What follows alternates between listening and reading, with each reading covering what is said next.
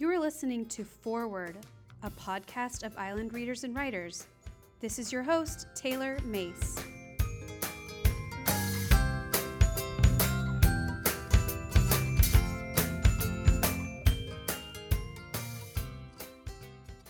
I am here today with author Alexandra Hinrichs. Uh, she is the author of Therese Makes a Tapestry and um, her forthcoming picture book, The Traveling Camera. Alexandra, thanks for joining me today from Old Town. Is that correct? That is. Thanks for having me, Taylor. Can you talk a little bit about your journey um, with books as a librarian and then um, as an author? Sure. Um, I, you know, in some ways, the two journeys really have been parallel the entire time.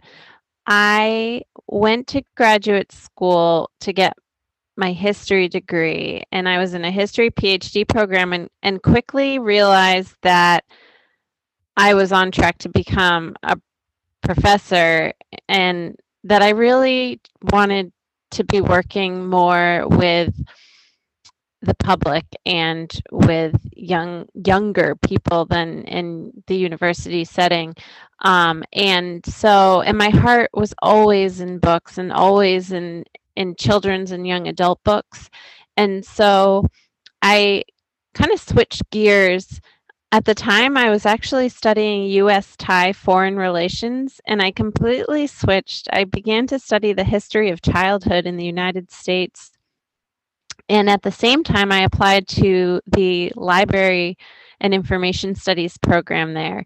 And so I made a very conscious decision to tailor my career around children's books and around connecting with readers um, and young readers in particular. So, at the same time that I was in those two programs, I was at the University of Wisconsin Madison for graduate school, and it happened to be in a neighboring town to the headquarters for American Girl. Hmm. So I grew up with American Girl. I absolutely love those books. They were really my introduction to historical fiction.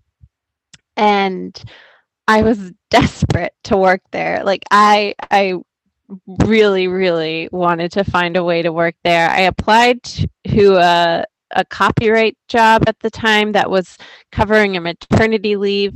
I didn't get it, but at the time they were so nice they said you know because of the nature of this job we it's easier to go with someone in house because it's so temporary but we think you have something to offer here so keep keep applying keep thinking about it.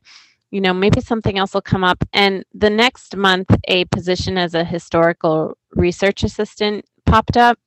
So i applied and i did get that job.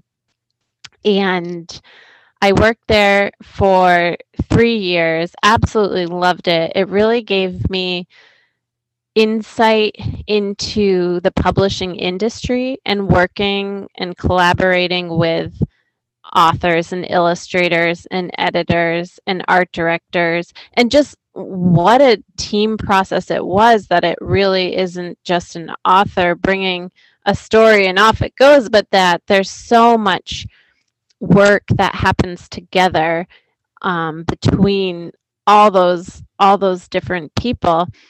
And in that included me. I worked directly with authors and illustrators and fact checking um, both the text and the artwork and and providing suggestions when it was appropriate and that sort of thing and i was the lead researcher on a few of the American Girl mysteries. I got to write some of the back matter, the um, the looking backs. They were, I, I think they're still called that. They were then, and so that was such a fun job. I absolutely loved it. And I left when we moved to Maine because they they they truly are in Wisconsin. Um, I couldn't have that job, but the silver lining to that was that I could now think about my own writing. so once I was in Maine, I really focused more on librarianship. Um, I will say also I, I, I am a I'm a juggler. So at the same time I that I was at American Girl and in graduate school, I also was part time at a public library in as a children's librarian um, assistant. And so I did already have some experience there. And I started volunteering in libraries when I came here. Um, some and and working in the children's bookstore in Bangor, the Briar Patch, and I had a toddler at my side. Oh my goodness! Um, and everyone was so welcoming to to both of us, um, and it I, I really was welcomed into the community of of children's literature here and of young readers here. Um, I really enjoyed working at the University of Maine as well. It gave me a different feel for the expectations of once students are out in the university and what what kinds of research skills are really needed for them at that point because it is a different that's part of the that's part of being a school librarian too. So coming here now i feel like it's all coming together um, and i in terms of my own writing the first book, Therese Makes a Tapestry, it was actually my supervisor at American Girl who introduced me to the editor, Elizabeth Nicholson, at the Getty Museum. And we went back and forth. Um, I was tremendously lucky because so many authors struggle for years to break in to the publishing world that way and she was willing to look at my writing right away based on my supervisor's recommendation. He knew he knew i wanted to write children's books. He'd already seen some of my words had been published in american girl books without a byline of course. And so it was nice to to have that introduction. I mean, beyond nice, it it it was a game changer for me, um, and so I'm I'm really grateful to him. His name is Mark Speltz, and he's an author as well, um, not of children's books, but of of other books, and and a great historian. And so that was how I met Elizabeth. Since then. I joined the Society for Children's Book Writers and Illustrators. I'm now an assistant regional advisor for the Northern New England region of, of SCBWI. And um, I've met so many wonderful authors and illustrators and made incredible friends. It's it's a very warm um, community of individuals. It's a, a, lot of fun to to be a part of it. It's been hard. I it's been hard for everyone during the pandemic. Um, I know, but it, you know, it was such a such a disappointment not to be able to do our annual conference and see each other because the odd part of being an author is that it is a fairly solo solo profession and the work you're actually doing you do and in solitude to some extent. And so to it, it, we always have so much fun when we actually get to see each other and and connect in person. So that that part's been hard but yeah so uh, since then i have another book that will be coming out with the getty the traveling camera which is the subtitle is lewis hine and the F- fight to end child labor. And that comes out in september and um, and another book with Charlesbridge that'll be coming out the following year as well. So things have been coming full circle now and really picking up steam a little bit, which is a lot of fun. Well, that's a, an amazing um, sort of serendipitous career path. And I must say, as someone who grew up with Samantha, the Victorian American girl, and who loved those um, books. I mean, I had Samantha the doll, but I had several of the books, and they were very, um, you know, made an quite an impression on me. And That's so uh, neat that you got to work there, and it makes sense that with your degree in history and um, love of books, that that would kind of take you to to the topics of your books, which is um, my next question is um, about your your newest book about Lewis Hine and the traveling camera. How you um, got to this topic and what in, uh, inspired you to turn it into a children's book?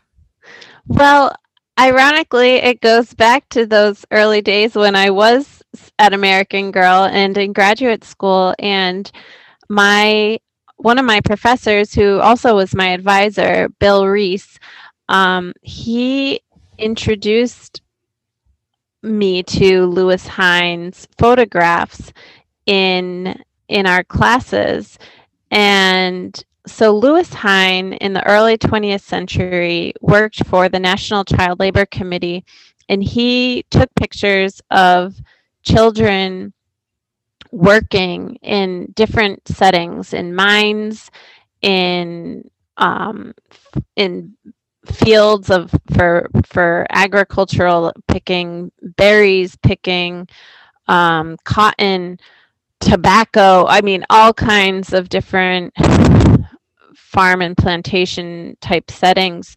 and factories all different all different realms. And then it, within cities, um, there were the newsboys and newsgirls and boot blacks who shine shoes and peanut and candy sellers um, and the the telegram the and messengers uh, so there was a huge variety and w- the reason he did this is not many people understood how many children were working at the time and just how bad the conditions were.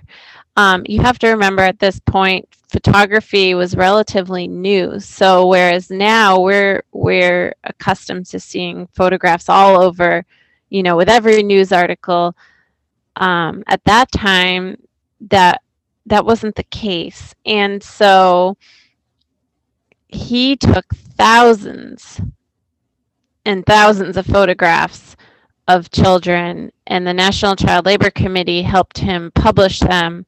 Um, and then he they created le- they d- held lectures and exhibits and um, printed them in magazines and different journals to try and get the public's attention so that the government would be able to r- pass laws regulating um, child labor. And the book is actually dedicated to to Bill and to my my father who is a photographer as well. And the illustrator that they brought on Michael Garland in a somewhat serendipitous enough there's been a lot of serendipity in my in my career so far. And one thing that we found out about him when they when they brought it to him to see if he was interested is I believe it's his grandfather was working on the Empire State Building and was photographed by Lewis Hine. Oh, goodness, wow. Um, so, and actually, the position I haven't, I've reached out, but I, you know, in a like a snail mail letter that I don't even know if I sent out in the right address. But when I actually took this job at Leonard Middle School, I found out one of the former librarians, her, one of her relatives was also photographed by him because he took pictures, um, a lot of pictures in Maine. There were a lot of canneries, especially in and around Eastport. Mm-hmm. Um, and so, yeah, I, I was hoping I'd be able to connect with her and, you know, hear hear from her. And maybe i still will who knows but maybe she'll uh, hear this podcast. oh my goodness i would love that. Well we'll see if we can get it out to her. How would you describe the format um, of the writing?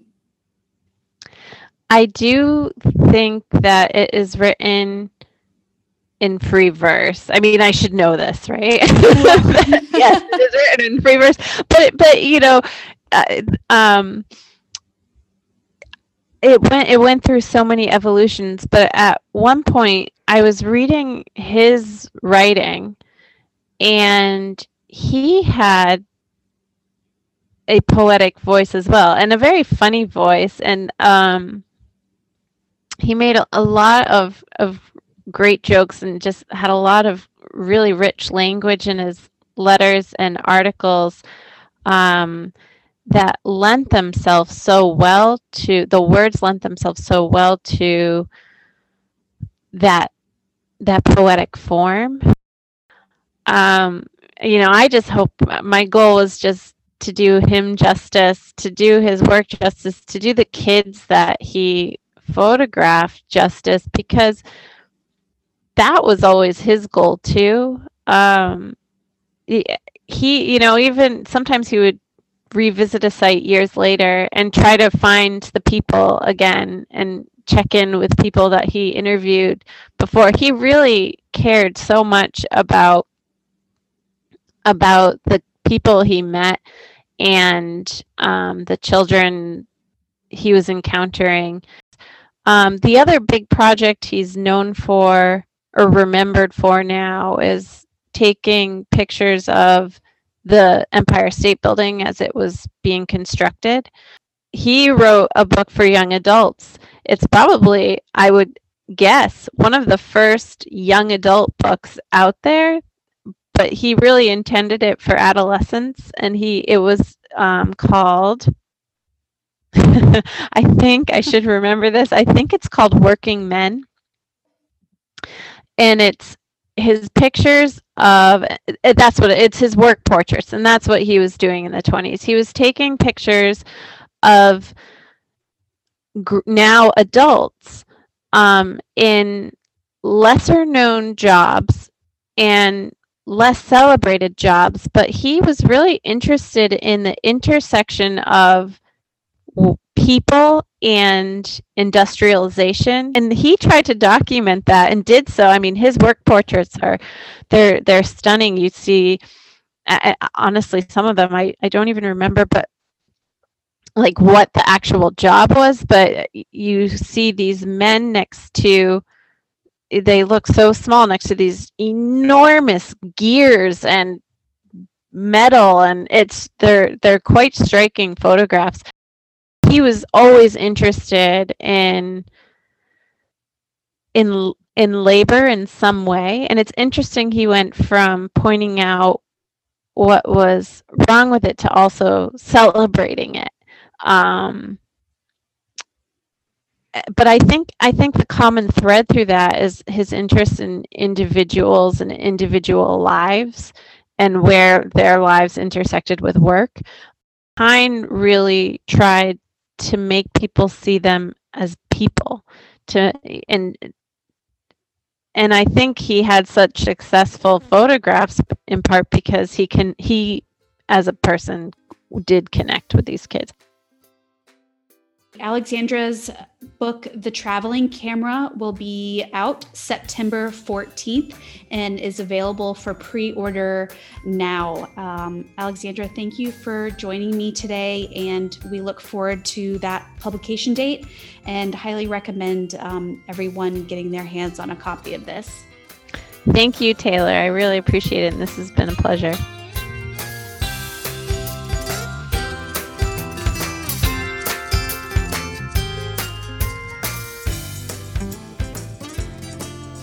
Thank you for listening to Forward, a podcast of Island Readers and Writers.